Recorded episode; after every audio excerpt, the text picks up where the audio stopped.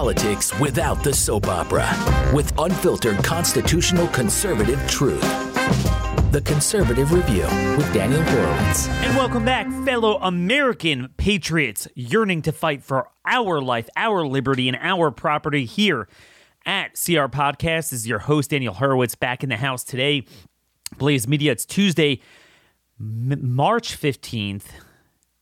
We're almost done the first quarter this year. And have we even gotten a dent into this tyranny, worse than tyranny, this democide? We're going to be using that term a lot. Death by government. Our government hates us. Our government is the enemy. And what are we going to do about it? We can't vote ourselves out of this problem. You can't vote your way out of this tyranny. I don't know what the answer is, but I'll tell you what it's not. It's not focusing on other people's liberty, life, and property. In fact, maybe we should self identify as Ukrainians and they'll care about us. So we, we spent a lot of time yesterday on the democide taking place with the injection injuries, and we're still g- going to get back to that.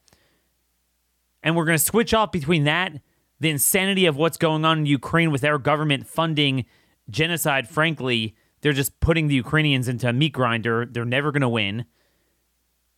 Involving our money and our talent and treasure there in my mind, with those biolabs, I have no doubt we have special operators there, but that's just my opinion. And then the border. So today I want to get to the latter, you know, kind of jumping back and forth.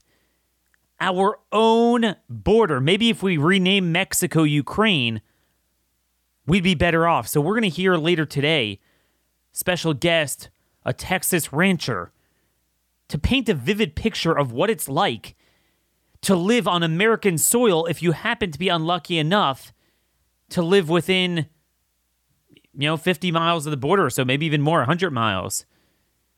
How unsafe it is. And how unfortunately what starts there doesn't end there and it goes into all of our cities. So we'll talk about that. But to set the table today, I want to share a story with you that I think is emblematic of why we can't vote our way out of this. Imagine being the West Virginia governor. Okay? You have a state that was always kind of impoverished, but now you have two years of this democide the physical health, the mental health, the educational attainment destroyed because they created a virus, they blocked the treatment for it, and they imposed lockdowns, masks, and injections, injured so many people. So many people need help in so many ways. It's, it, it's not even, you can't even quantify the disorders with children now. You literally cannot quantify it. It is so bad. And what do you think the governor would focus on? Okay, we have all this excess death we're seeing. By the way, Ethical Skeptic, he's a guy online. You could find his work, his website. He called through all the CDC um, excess death and all cause mortality for 25 to 54 year olds, non COVID natural deaths. Non COVID natural deaths were up 68% this year over last year. Unspecified cause of deaths, those are the mystery ones, are up 63 percent. Okay?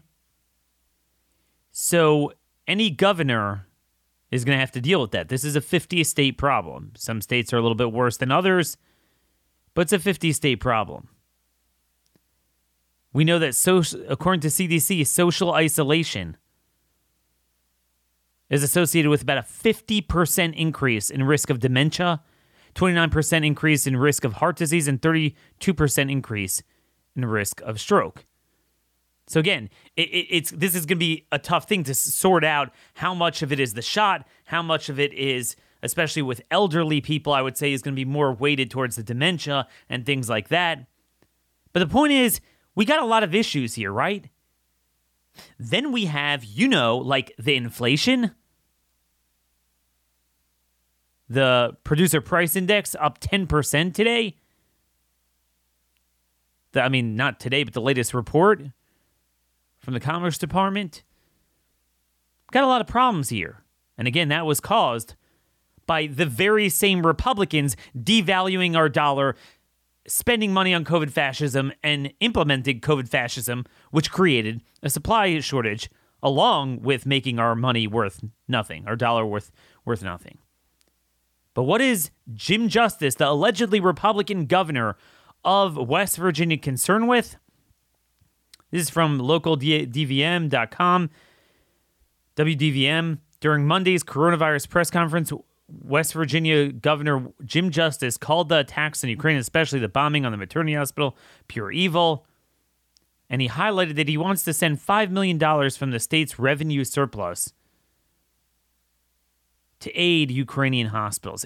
And again, that sounds really amazing, really great. And I'm sure you're going to be able to account for that money going to the right places there when you have a government that is so corrupt. By the way, it's there are so many stories on the lies there. It turns out that former New York Times journalist who was killed was likely killed by Ukrainian soldiers at a checkpoint, not Russians. Um, there's a lot of accounts now of, of, former American soldiers who went there to fight because they they felt it was the calling. They were told this is the greatest thing. You know, I have a patriotic guy down my um, block that always flies, you know, Blue Lives Matter type of flags, you know, patriotic type of stuff. He has a Ukraine flag now. This is what we're told is the new patriotism. And they went and fought there, and guess what? It's corrupt as anything. They send them to the front lines, they get them killed, they have AKs that don't even work. They make them sign contracts, basically signing their life away. But they want to send in West Virginia, a state with very little money, $5 million to Ukraine. So this man could make himself feel good. Well, Daniel, 5 million is not a lot of money. Well, if it's not a lot of money, let me tell you something. Jim Justice is extremely wealthy, independently, personally. Jim Justice is more than welcome to write a $5 million check to a Ukrainian hospital. Let him go do that. Why do the American citizens have to pl- pay with their money, their blood, so our political elite could feel good about themselves? That pretty much summarizes every single policy decision they've made over the past few years. What they care about and what they don't. They care about other people's citizens, but not our own country. They care about other people's borders, but not our own border. In the omnibus bill, you have border security funded for eight different nations. And obviously the 14 billion sent to Ukraine, what about our own people? Nothing. These people are truly truly despicable. So all he cares about is Ukraine. What about sending money to our border ranchers? For all the damage to their properties and for security. I mean, we're going to talk coming up, um, you know, with a Kinney County rancher, Kinney County, Texas. Do you know in some of these massive counties, so they don't have a lot of people in them, but it's a huge landmass to to patrol. When you have international cartels rolling in, and you know, people the size of a major city every every uh, every month. You have just six sheriff's deputies, full time deputies there. What about all these states that have so much money to give away to Ukraine? Maybe we help fund deputies. You know, I don't like feds getting involved in local law enforcement, but I mean, this is not their fault. These are rural areas that naturally, if they would be located in a different part of the country, they wouldn't have much crime. But here they have to deal with an invasion. Where's that funding? Why can't we spend that $14 billion here? We have our own invasion. Two million people a year. And those are the ones caught. Another million not caught. It's probably three million.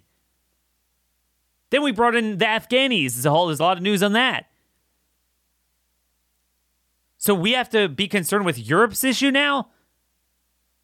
Again, if you want to be charitable to everyone but your own people, you're welcome to do that, not as an elected representative. But these people hate us. They hate us. So I want to talk about a little bit of the border news and then uh, and then go on to our guest, our sponsor today, Patriot Academy. Sign up today at patriotacademy.com to be a Constitution coach. You could download the materials from Rick Green, historian David Barton, and host a Constitution class in your home. This is a great way to grow our local Patriot cells throughout the country. 100,000 signed up in 2021 alone. Let's make 2022 a greater year at, at uh, patriotacademy.com. By the way, I do want to mention um, one of the things I am very excited about and honestly, I don't know if it's up on the website again, but Patriot Academy also has constitutioncoach.com. Um, we had a great time together. We would take out a bunch of people from this audience on a vacation slash constitution training slash defensive handgun um, training. And, you know, they had to end their courses out in Nevada, but now Rick and the boys found a really good place, in many ways, even better, in Raton, New Mexico. Okay. So this is out at, uh, there's an NRA facility there. And I don't know if the details are up yet, but constitutioncoach.com, we're going to have their May 22nd is a new five day course, um, defensive handgun training. We study the Constitution at night. We uh, do handgun training during the day. I know we got a lot of folks in this audience out in Texas, other places in the West, so you could even drive there.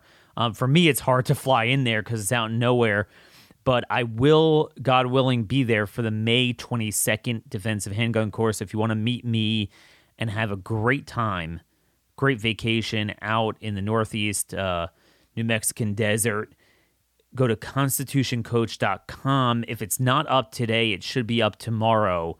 So keep an eye on that. We'll keep you updated as that, you know, comes as more information comes out, but really looking forward to seeing you guys May 22nd. Um okay.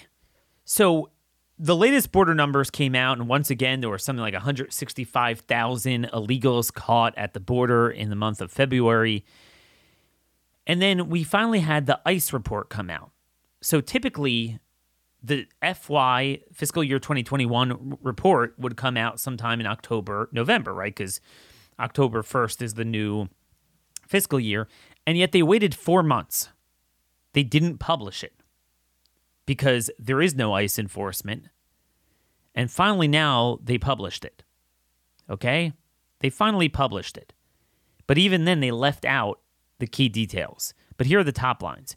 During the entire fiscal year 2021, ICE's enforcement re- removal operations, ERO, they arrested just 74,000 non citizens and deported just 59,000. 59,000. Okay? For comparison, two years ago in FY 2019, pre pandemic Trump administration, it was 267,000 removals.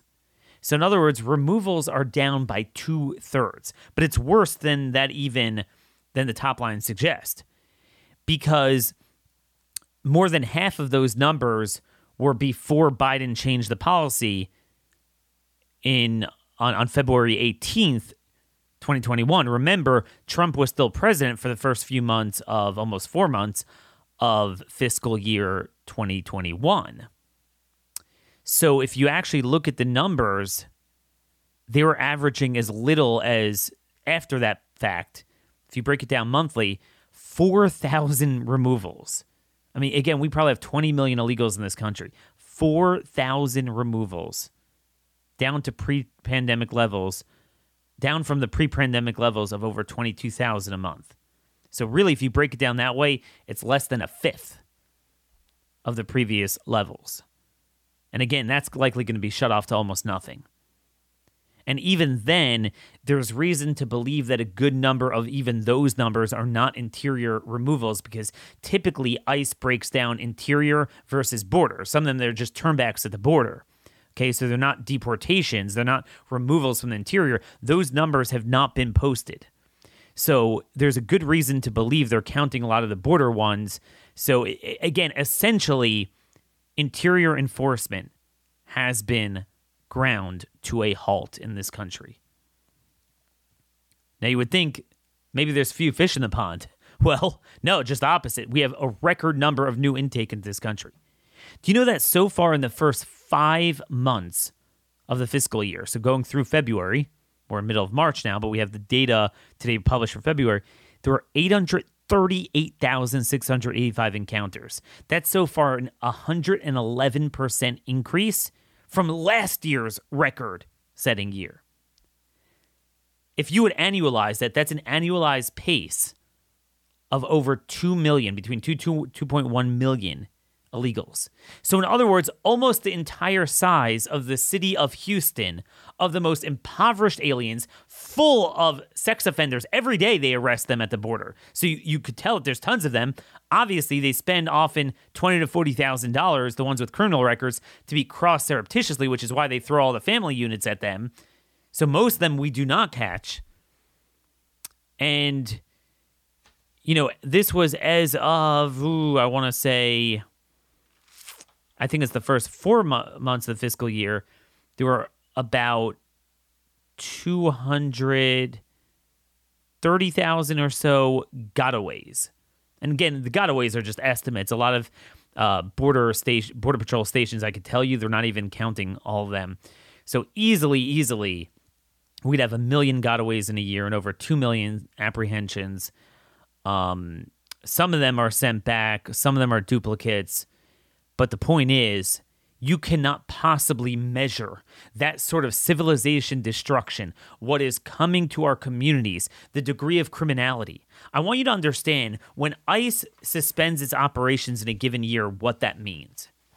In a typical year, and even then, even we never have had full enforcement because we only have 6,000 ERO agents, um, which is like a third of the size of the NYPD for the entire nation of all the criminal aliens there are at least three and a half million known criminal aliens in this country, meaning that they have known criminal records aside from being here illegally. And 70 80% of illegals live in sanctuary cities. So the, the operation of ICE is very limited. But even then, if you look at FY 2019, okay, there were a total of 74,000 DUIs among them. 67,000 drug charges, 58,000 immigration violations, 46,000 um, assaults. These are both, again, convictions and charges. Um, 6,700 sex offenses, 10,000 burglaries, 5,000 sexual assaults. Okay, so that's separate from the other charge. 4,700 robberies. And where is this?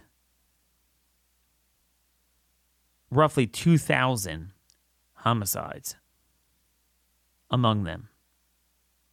That's a typical tally. And every year, that would be the tally, meaning, so if you would add up all of the illegals that they apprehended and removed, you know, let's say again, 250,000 or so, in a given year, that was I, am just reading you, you know, a couple of the worst offenses. There's a lot of other ones. Okay, tons of, of criminal offenses racked up among them. Okay? Now consider the fact that those numbers were likely down this year, at least in the interior, probably by 80%.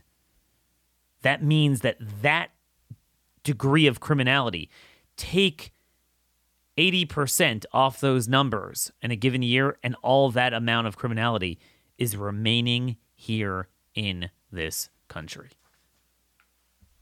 And I'm supposed to worry about freaking Ukraine.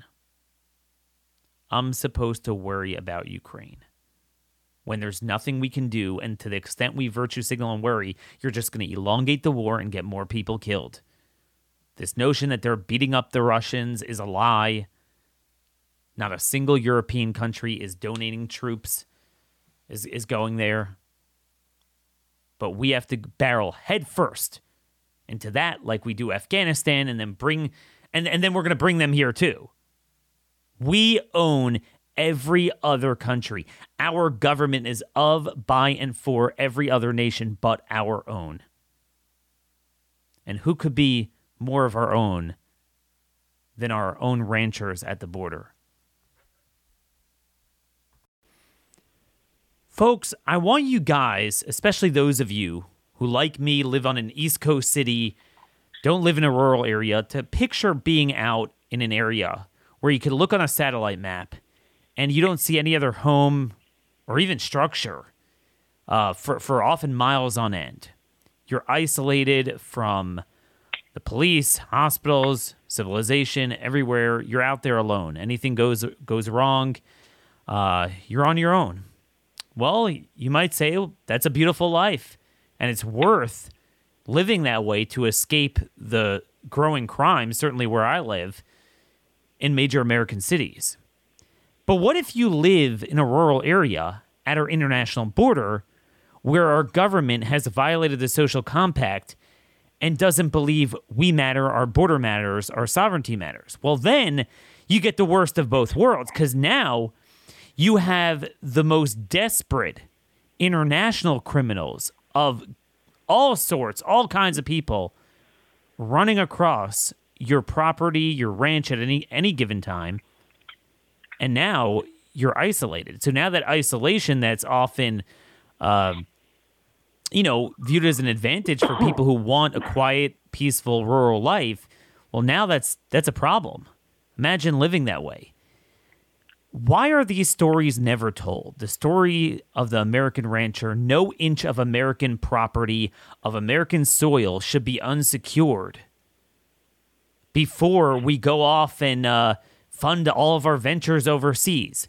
And yet, you know, as we started the show, you have a West Virginia governor, and you find this all over the country. These mayors, governors, virtue signaling. What could we do as a city, as a as a state, much less the feds, for Ukraine, for Afghanistan, for refugees, this and that. But what about our own people? Isn't this why we created our government? These are the stories that don't get out, but we want to tell them here um, with us today is John Paul Stevens. He's a rancher in Kinney County, Texas.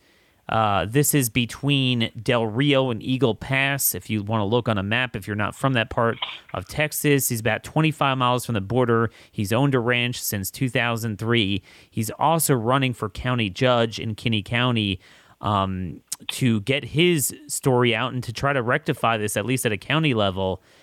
Uh, John Paul, thanks so much for joining us today.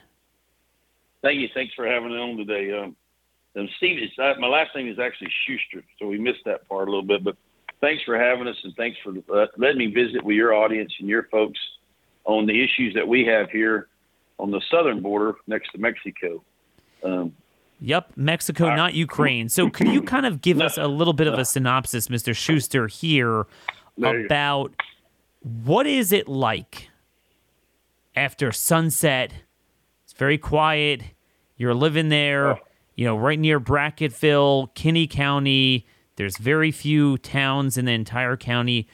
What's it like knowing that at any point a bunch of groups in camo backpacks could start walking on your property? Oh, it's it's it's very unnerving. It's very disturbing. We don't do anything before daylight, and we try to be back at home after, before dark. Um, we keep our window, our blinds closed at all times. We basically sit in the dark at night just so that they can't see our house very well and they won't show up during the night. They do. They do show up occasionally, um, night and day, doesn't matter. But um, my house is 25 miles straight in from the Rio Grande. So um, you got to figure, how come if you could have just walked across, threw your hands up, claimed asylum or whatever, been picked up by the Border Patrol. They drop you off, take you processes, and send you anywhere in the United States you can go, pretty much. Why are you walking, and why are you showing up here? There has to be some reason that you're avoiding all the the proper way to get into the United States. So we uh we've ar- we're armed. We're uh, I'm sitting here today at my dining room table with the back door chalked. Um, like I say, the blinds are closed. Um, pistol here on the table. My wife left while I go to go take care of some chores. She's she's armed. She has a dog.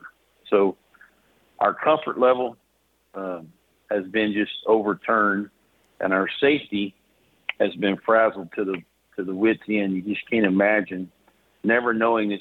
Just they're so much more aggressive in um, towards you now than they ever been. I mean, you, we we have you see groups of three or four here and there, food and water, and they keep moving on or whatnot. Now you're seeing groups of you know ten to thirty, and they are they are moving on. We don't we we we just turn around and avoid them at all costs. If we run into them, it's it's just by freak accident. Um, the trash, the destruction they're doing. There's no way they would tolerate an American going to their country and doing things to their property there. It's just like if I showed up at your home there on the East Coast with, you know, myself and four or five other men, and you didn't know us at all, but we just knocked on your door and you didn't open the door. Well, we just kicked the door in. Or we broke the broke into your car and stole your car. You know, you would feel violated, and then that's what the government has done to us here on the border. Is violated our our protection and our freedoms here of living somewhat in the country and, and feeling comfortable uh, by not protecting and, and keeping the secured border. But the greater issue is the amount of immigrants, illegal immigrants, not proper immigrants, illegals that have influenced into the United States in the last 14 months. And they're not staying here. There's nothing to hold them here on the border. They're all coming into the interior of the United States. And the ones we see on the ranch are from 15 to 35 years old, all males. There's there's no women or children crossing us. And like I say, our ranch starts 25 miles from the border and goes further inland to the east towards you know Uvalde and stuff. So they're they're headed your direction. They're going they're they're they're headed to an area near you, a metropolitan area near you. Exactly. So they don't stay there um, so the effects are a little bit more subtle as you go into America's major cities, but they do add up over time. But you guys get get the bulk of it at the front end when they're the most desperate. What I find very unnerving is that it's not like you're right at the border, that your property abuts the border. So you say, okay, it's kind of the frontier there, and you have dangerous cartel smuggling activity. You're 25 miles in, and still you're sitting there after sunset with the lights off in your home? yes, sir. We're, yes, the, the southwest border of Kinney County has 16 miles of the Rio Grande, and then we're 25 miles from the border. So my stories are, are disheartening and uncomfortable and, and somewhat frustrating. But think about those folks that live just within three, four, five, ten miles of the border. And, and folks, we're not talking about just pick up and move we're generations. My wife is the third generation rancher here on this ranch, and um, this is her livelihood and her passion and stuff. And we want our kids to be able to have the ranch and say this is home for them. We don't want to have to pick up and move just simply because we got run out of here because of our own government wouldn't take the responsibility and and propose sanctions towards Mexico to help relief some of the pressures that we're having and issues we're having from the illegal immigrants. The same thing, the sanctions that we're talking about in Ukraine to help them by putting things on Russia. we need to do the same thing here back at home. Come back to home and let's take care of home right here. And um, because there's no telling what this is going to create for us. And it is not going to be immediate. I'm talking about the impact probably three to five years from now. So many of these folks that are getting that don't get deported, they're getting their OTRs or orders to to um, report, and they're having dates on them that's to be determined. So some of these court dates for these people to have citizenship hearings are going to be, you know, they're they're talking about two to five years from now. So those folks wow. aren't coming back down here to. They're not going to reappear in court for you know.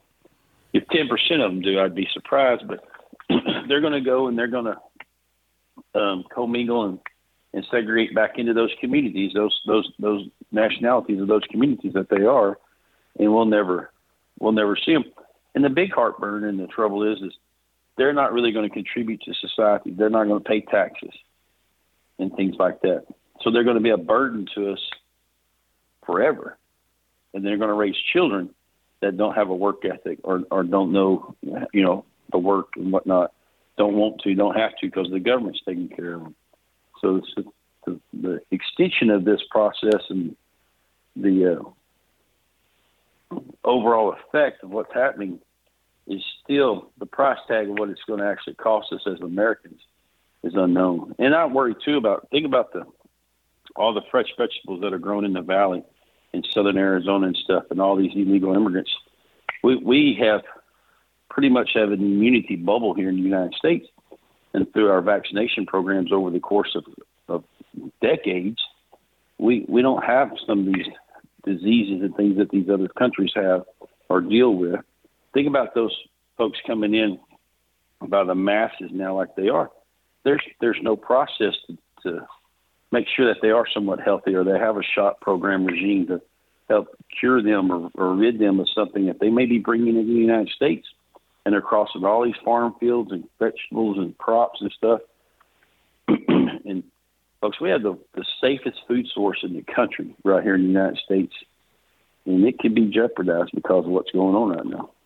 Yeah, I want to talk about the damage to the um, ranches, the farms or ranches.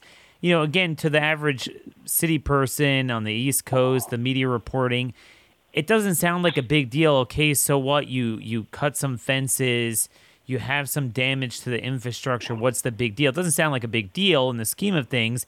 Then, and you know, we're sitting and funding Ukraine. We're funding everything under the sun, but in fact, a lot of your neighbors and you guys are, you know, let's say you grow cattle and fences are cut. Could you talk about some of the damage you're seeing and the repercussions of it? Uh, our big damage is we're low fence. We're not high fence like a game proof fence. Like those guys are getting cut. Their fences get cut every day, all the time, and they're constantly patching. We're constantly checking. Um, the, uh, we do have a major highway on the southern end of our ranch, but like I say, I'm east of Brackett, so most of our bailout and our, our, our high speed chases go north through town, back up um, into the, the rougher part of the county and everything, the, a more rural part when there's no checkpoints and stuff. So um, the bailouts for us uh, out this way are minimum, but we have had them. Um, the fences get damaged. We're very fortunate that we're such a small, close knit. Our county sheriff's office only has six employees and they all know us and know where we live or know where our places are. So if it happens day or night, they're usually calling us and letting us know, um, hey, we patched it back good enough. No cattle are going to get out, but you better come work on it in the morning and get it back right, or you better come on out here. So we get up. We have panels already pre-cut, different sizes, so we can just load them on a the truck, run out, and pile them back. Make kind of a hot patch band-aid fix, and then we go back and cut out the hole, and cut out the net, and restretch it, and put in new T posts or new braces and things like that. Water well wise, all our water here, like you just turn on your water at your home, you expect there to be water. All my water here at the ranch is well water. Um, either pump pulled up by electricity by um, submergible pumps or solar pumps, or actually wind windmills. Um, right now, they're they're pulling the wiring out of our solar pump panels and trying to charge their phones, or pulling wires out of our corn feeders and stuff for our hunters. Our hunters, our lease hunters, are subsidize our income here at the ranch where they're tearing up their corn feeders trying to charge their their phones and stuff. They're very high tech. Um, they they break our water lines and our water troughs and stuff. And the one gentleman, the older gentleman here in the community, you know, I was pretty frustrated because we lost about ten thousand gallons of water. My wife will tell you that'll take her I could take her close to six months to regain that. We lost that much water out of a big pila, big storage tank, because they broke the broke the elbow going out of the bottom of the pila when they could have just climbed up the ladder and reached over and got them some fresh water. But they didn't. So um, to lose all that and then uh, pulling those wires out of those solar panels like that, they're burning up. We we lose half our charge off our solar because they don't pull both sets of wires. So then we don't realize it and it burns up our solar pumps in the bottom of our wells that are pumping the water out for our livestock and stuff. So a water issue out here, and as, as dry as we are right now, we're checking waters every day. The trash that they leave also is an issue for us. That um, the cattle like to pick up and they see a nice red bag of Doritos over there, and mm. everything's so brown and so bad right now, and it's just an empty trash bag. Well, they go and eat it. They think it's all. Look here, something you know, something they say water bottles. They eat them. Well, uh, cattle livestock cattle, especially, are ruminants. They got four stomachs, so they can pretty much eat anything and get some good out of it. But that hard plastic like that, then it clogs them up. And they they can't. Their system can't function, and they'll eventually just basically starve to death. And you know, you don't catch it, or you catch it in time. Well, it's a it's a very costly procedure to cut them open and remove that and sew sew them back up and for them to recover. is most is, is you know 50-50 most of the time. Again, so it's just it's just issue. funny listening to you because all of this is going to be totally lost on the elite media, the elite politicians.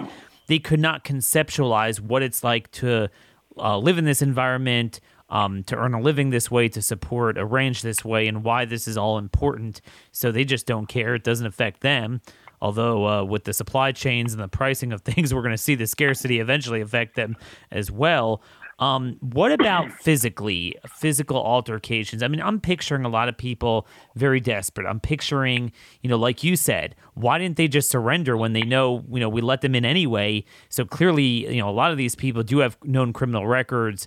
They're bad dudes. That's why they're crossed by the cartels, you know, at higher value, uh, uh, surreptitiously, uh, while they shove the family units over. You're seeing a lot of young males. Um, so what happens when ranchers are you know working on the on the ranch and suddenly you have 10 15 backpackers come in at them uh, for the most part uh, we've had had a couple of h2 workers that work on some big ranches here in the county we've had some incidents with them and they get you know they've gotten beaten up and stuff and their pickup stolen their work their ranch truck stolen and stuff and those h2 workers are i know of two of them that quit i know of a, a ranch foreman that quit that resigned quit his job this week um, was ranching on a managing a ranch south of town down here. He said it was just it was just too or none, too hard on him physically. The physical part of it wasn't as hard as the mental stress and the worrying about always watching over your back. Something's going to happen. Something's going to happen, and just up constantly patching the fences. He he's in a pretty high traffic area down here on the south end of the county and stuff, and he was he was quitting. He was going to go back. He he had not had any altercations. He had had any, you know, he'd had them come to the house and holler, you know, knock on the door and ask for food and water. Um, God bless our sheriff's office and our and our highway patrolmen that are here and the border patrolmen that are here. Um, folks, for 14 months, it's been a 50-50 call if you call the border patrol to show up because they've been so busy and so overrun that the men working the field don't work the field. They actually sit in the office and do the paperwork or babysit the illegal immigrants as they're waiting on to get processed. But our, our sheriff and his group have been awesome. Yesterday, my neighbor across the highway called. His alarm went off. Uh, man, I hustle over there. Three highway patrolmen that are assigned down here now through Operation Lifesaver, and four sheriff deputies, two of our locals, and then two from Galveston County, the constables that are sent up here. Galveston County sent um, folks here to help our sheriff's patrol out just to try to help give them a little relief and stuff. But it's um, the impact is tremendous as far as just your your mental, just constantly worrying about it and, and being concerned about it. Um, we're very fortunate, my wife and I, that our kids are grown and gone. Because used to we'd come home from school or basketball games or whatever, and they had chores to do at the barn, their show animals or 4-H projects and stuff. They go to the barn eight, nine, ten o'clock at night, take care of their stuff, come home, eat supper, do their homework, you know, and stuff. But right now, we're very fortunate that our kids are growing and gone. And, and there's a lot of families that um, don't have that option. It's it's you know the kids can't go outside and play or whatever without somebody being out there with them, an adult. And, and generally, it's going to be an armed adult. Um, our little community is getting frazzled by the high speed chases and the bailouts. Like I say, our comfort level, we'll never get it back to where it was just from three or four years ago. Can you, can you describe the bailouts a little bit? what takes place? Um, what they're doing is they're they're loading them up. They'll steal a vehicle, typically out of San Antonio, Houston, somewhere it can be from, and they'll take most generally is a lot of it um, are folks that are recruited. Um, younger younger folks, younger males, um, females, and stuff included, and they'll um, they'll go down into Eagle Pass or Del Rio or Laredo or any border town along here, and they'll have a pin drop, and they'll stop where this pin drop is. This is how high tech they are, and they'll pick these folks up at a pin drop, maybe three or four in a little little car, maybe as many as ten or twelve in a pickup, and then they'll drive them. And when they leave Eagle Pass and Del Rio and they come through Brackettville, there's no checkpoint, so they've made it about oh, on average, say 50 miles from Eagle Pass and 40, 35, 40 miles from Del Rio. they've made it that far inland with no checkpoint. Well, then they can go right through our town and go straight up through the main part of Brackettville, up the main highway there, and go out the north end of town and make it all the way then to Rock Springs or Camp Wood, the next two little communities north of town. And they make it there. There's no checkpoints, and then they, it's pretty pretty easily accessible to get to I-10 and stuff, and move them wherever they need. If they get caught, um, that's what the troopers are down here working. We also um, have have a brush um, brush cutter group of um, highway patrolmen here. But the smugglers, they start chasing them. They throw out the spikes or whatever, and this and that. And it can be, like I say, it can be anywhere from a little car all the way up to 18 wheeler. Just the other day out of Dimmit County, they had a tanker truck. I believe it had 40 or 45 immigrants inside this tanker. And the guy hit a couple of police cars. They ended up having a little shootout with him, the um, shooting the driver and wounded him and stuff. But um, gravel trucks, whatever they can get them in. But typically it's a pickup. They rip the back seat out and they put them in there. And they, if they bail out, they're going to run through the fence and go out in the brush a little bit, and then they jump out and they take off running. And uh, most of the time, the, the uh, driver's not apprehended, but a lot of times we could do catch the driver. And most of the bailouts because of the um, technology that they have and the helicopters and stuff they bring in to help chase them down. But they'll just pull over and bail out, or you know, there's let's say there's nine people in the four door pickup, and that driver's getting paid, you know, five hundred dollars a person to get those people to San Antonio. He's going to make forty five hundred dollars if he can just make it, you know, 180, 190 miles to San Antonio. And, so and then that all happens, you know, in, in a small town, you could just have them crash and you never know oh, where people are. So they, they crash in the town. Yes. yes. We've had a we had a wreck the other day. They ended up rolling a suburban up close to um, some a project, uh, some home a home project there in town, and it, and it short stopped short of crashing into that uh, building and everything. We ended up life flighting two people out of that crash, illegal aliens, and that cost the county about forty two thousand dollars a piece. So you, the the price our little community, our town, our county, we have like three EMTs that are full time paid, and the rest of our ambulance drivers and our firefighters and stuff, they're all volunteers. So they're trying to not only have you know family life, but a, a career or a working job as well. They're also jumping out and taking time and volunteering to help you know fight this issue as well to help yep. transport these folks. Um, so then they have to go to the hospital. These, these guys, you know, the the smugglers and everything, and yes. and you guys with a very small budget, very small manpower, you know, they have to be diverted yes. for other people's issues uh, while they're invading us. It's truly unbelievable. Um, in terms of solutions, I want I want to kind of go through what you see is working, is not working. Um, most people know about the issue of the border fence, the border wall and I want to see if you agree or disagree with me. From my end, what I'm seeing is that the border wall certainly has its function as a force multiplier, as one tool, but this seems to be more of a policy problem than an infrastructure or funding problem in the sense that it's our policies encouraging them to come more than the border wall is much of a deterrent. But do you see the border wall as a big issue in Kinney County? I mean, how much wall do you have there? Oh, that's a good question. I don't think we have much wall at all because pretty much one family unit owns our whole entire portion of our river. Um, the 16 miles that we have on our wow. county line, I, I believe, is owned in one by one family unit, one family. You know, several family members, but one basically one ownership there along that line. And I don't know if they're they're user friendly with the wall or not. I don't know. So but do you think that would be helpful? I think the wall is going is plenty useful and helpful in certain places. Yes, I think the bigger um, issue is the interpretation of the of the current law. Yep.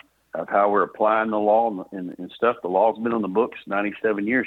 If it needs to be tweaked a little bit or work, we need to address that.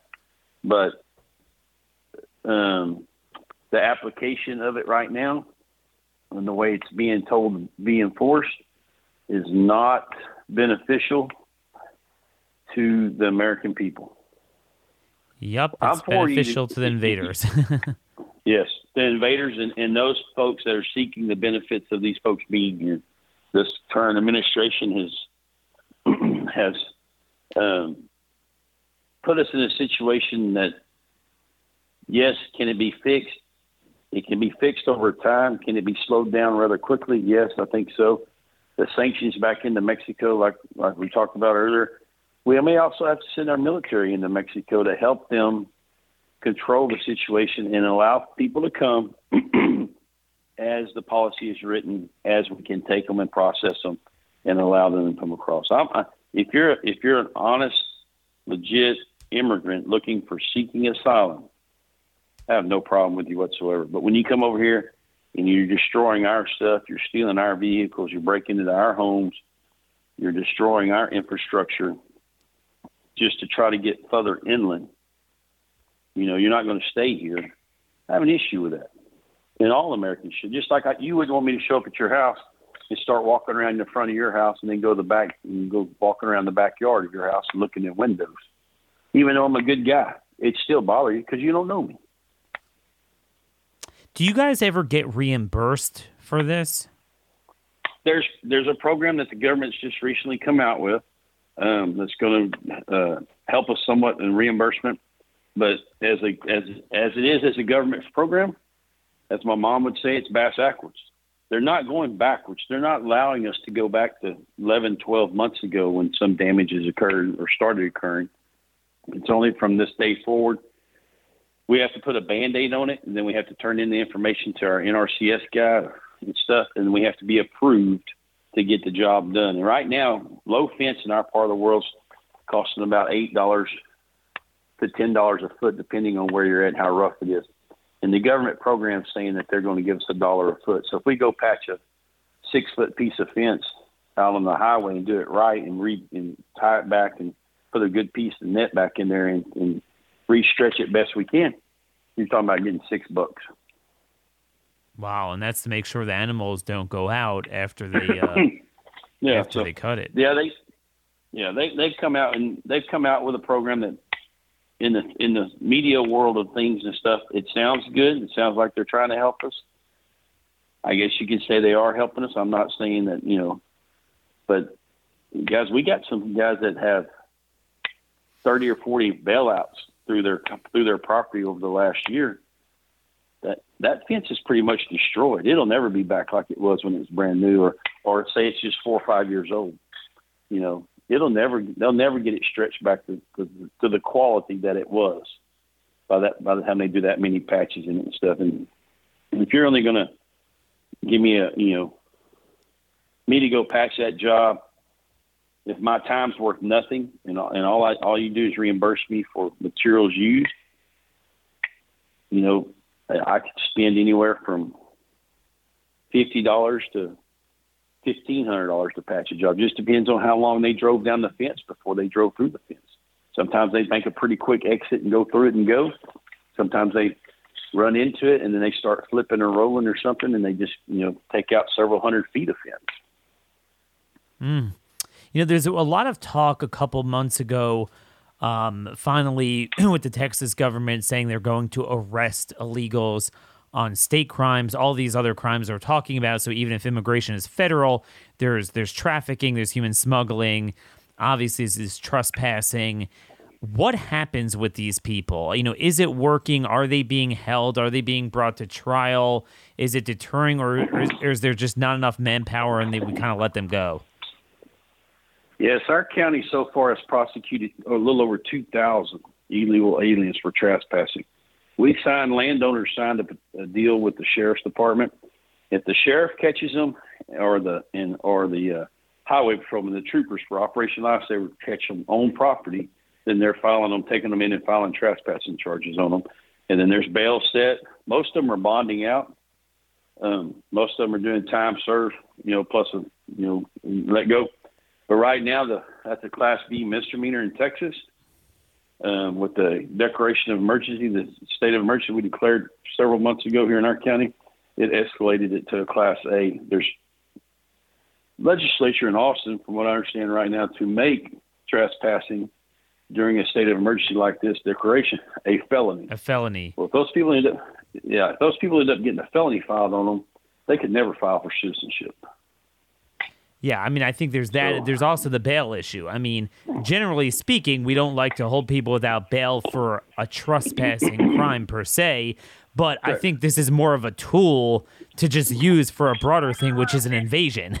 So, you know, if you're going to invade our country, yeah, you know, if we're going to have some of the January 6th folks held, held without bail, then perhaps that needs to happen. I think that's that certainly would be a deterrent. Um, because if you're going to prosecute them, but but you let them out without bail and they're the consummate flight risk, um, you know, it doesn't yes. do much good. Uh, final question here: You've you've obviously been there a while. I mean, your wife's been three generations there. We've had illegal immigration our entire lifetime. What do you see qualitatively as different about the last year or two? And where do you see this headed? Are you concerned that eventually, you know, t- historically they try to avoid confrontation with Border Patrol Americans. The cartels just want their business to quietly go along. But do you see a time where there will be more confrontation directly? Yes, because I, I I think there's some folks that are coming into the country that are working for those outside the country. They're trying to build something inside to, to possibly have another 9/11 or something. Um, those folks are the ones that really concern me. Um, I think that the you know forever thousand that come in you know, if, if only five of them are really, really bad, the other 995 are going to do their part and, and, and, and help their families back at home. Well, those five in 10 years can turn into a hundred. And then those hundred turn into a thousand. You know, there, there's, there's, there's some of these guys that are, they're being sent here, coming here that I think have a, have a, a, a working issue for for someone else outside the country. Yes, They're I mean this is all this is all unknown, and that's why we have borders. Uh, a border is supposed to ensure that all the things we don't like about other places, but we loved about America, um, don't commingle, and we're able to preserve what we have here. Um, my heart certainly goes out to you and your fellow ranchers and look, we're just Thank one you. voice, one voice here, but hopefully we could get this story out. Please keep us updated about what's going on there and your run for county judge. I wish you luck with that as well. um, you. folks, Thank you know, when when uh when you get a donation page up, people could find where you up where where you are, John Paul Schuster, your wife Donna, you live there at the ranch, and yes. this is your story. Thanks so much for joining us today. Hey, thanks for having us, and y'all have a blessed day. Take care. You know, I was just thinking, it struck me as I called him last night, you know, Mayor Don McLaughlin from Uvalde, which is a little bit east of, of there. Uh, he put me in touch with uh, Mr. Schuster, some other ranchers. And when I called him last night, he was he told me he was sitting there with his lights off in his home. And I was like, You do that every night? He's like, Yeah, that's what we do. And it struck me how sad it is. I mean, you live in a rural area, a nice ranch. I don't know. You want to go out in your deck and take a little walk. Um, you can't do that. I mean, that's typically uh, endemic of an urban problem, an urban environment. But now our ranchers at the border, it's like you can't live there. And and and again, this is all about empathy. This is true virtue, not virtue signaling, because it's something that's not in the news, but it ought to be. It's something that you know, you don't gain any brownie points for caring about. It's like I t- talked to you with, uh, you know, the shots. Well, you know, I never had a problem with the shot, so uh, you know, it doesn't exist to me. I don't care if some people got injured, or you know, well, I I never had a problem with COVID, so it doesn't bother me that there's a war on treatment. But people do. Well, you know, I don't I don't need a kin- kidney transplant, so it doesn't bother me. And it's a similar thing here. Um, you know, a lot of these type of grievances are foreign to those that don't live there. If you don't own a ranch, if you don't have a farm, if you don't deal with the damage to uh, you know water wells and fences and your cattle, well, what do you care? But there are people that that do that, and it's vital for the country.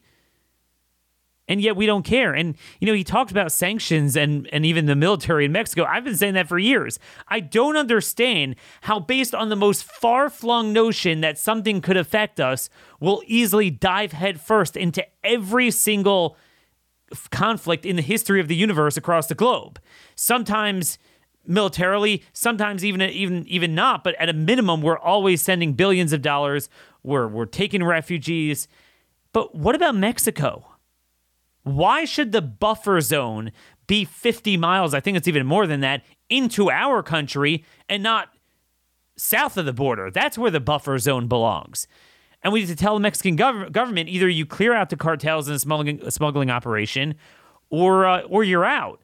But in fact, we're allowing them to get away with this invasion.